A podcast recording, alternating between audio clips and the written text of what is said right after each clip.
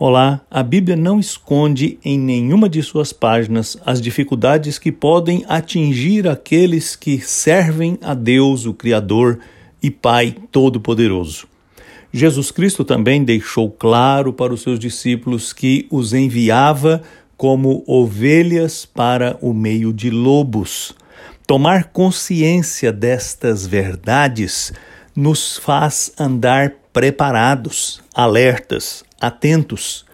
Servir a Deus, crer em Cristo, é entrar em um campo de batalha.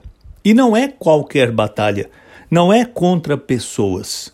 É uma batalha espiritual que tem a ver com a nossa integridade interior, com a nossa fidelidade a Deus. No capítulo 6 da carta aos Efésios, o apóstolo Paulo advertiu aqueles irmãos acerca da luta em que eles estavam envolvidos. E no versículo 12, ele explica que espécie de luta era aquela. Ele escreveu assim: Porque nós não estamos lutando contra gente feita de carne e sangue, mas contra os poderes e autoridades, contra os dominadores deste mundo de trevas contra as forças espirituais do mal nas regiões celestiais. Isso não significa que nós estamos envolvidos em uma peleja do tipo dos filmes de terror. Significa que estas forças malignas querem minar a nossa confiança no Senhor, a nossa fidelidade a Ele, a nossa visão acerca da missão que ele nos deu de tornar o Evangelho de Jesus conhecido.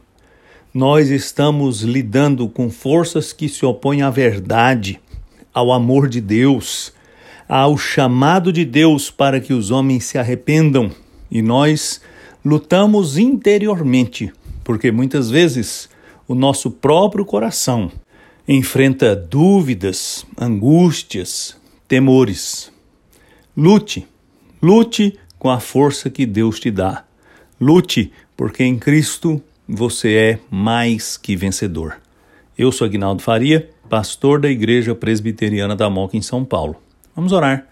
Oh Deus, eu te agradeço de todo o coração, porque o Senhor não esconde as dificuldades que podemos enfrentar, pelo contrário, o Senhor nos adverte e nos conclama para estarmos preparados. Dá-nos forças, dá-nos o equipamento para lutarmos e permita que lutemos na força que o Senhor dá. Eu te peço em nome de Jesus. Amém.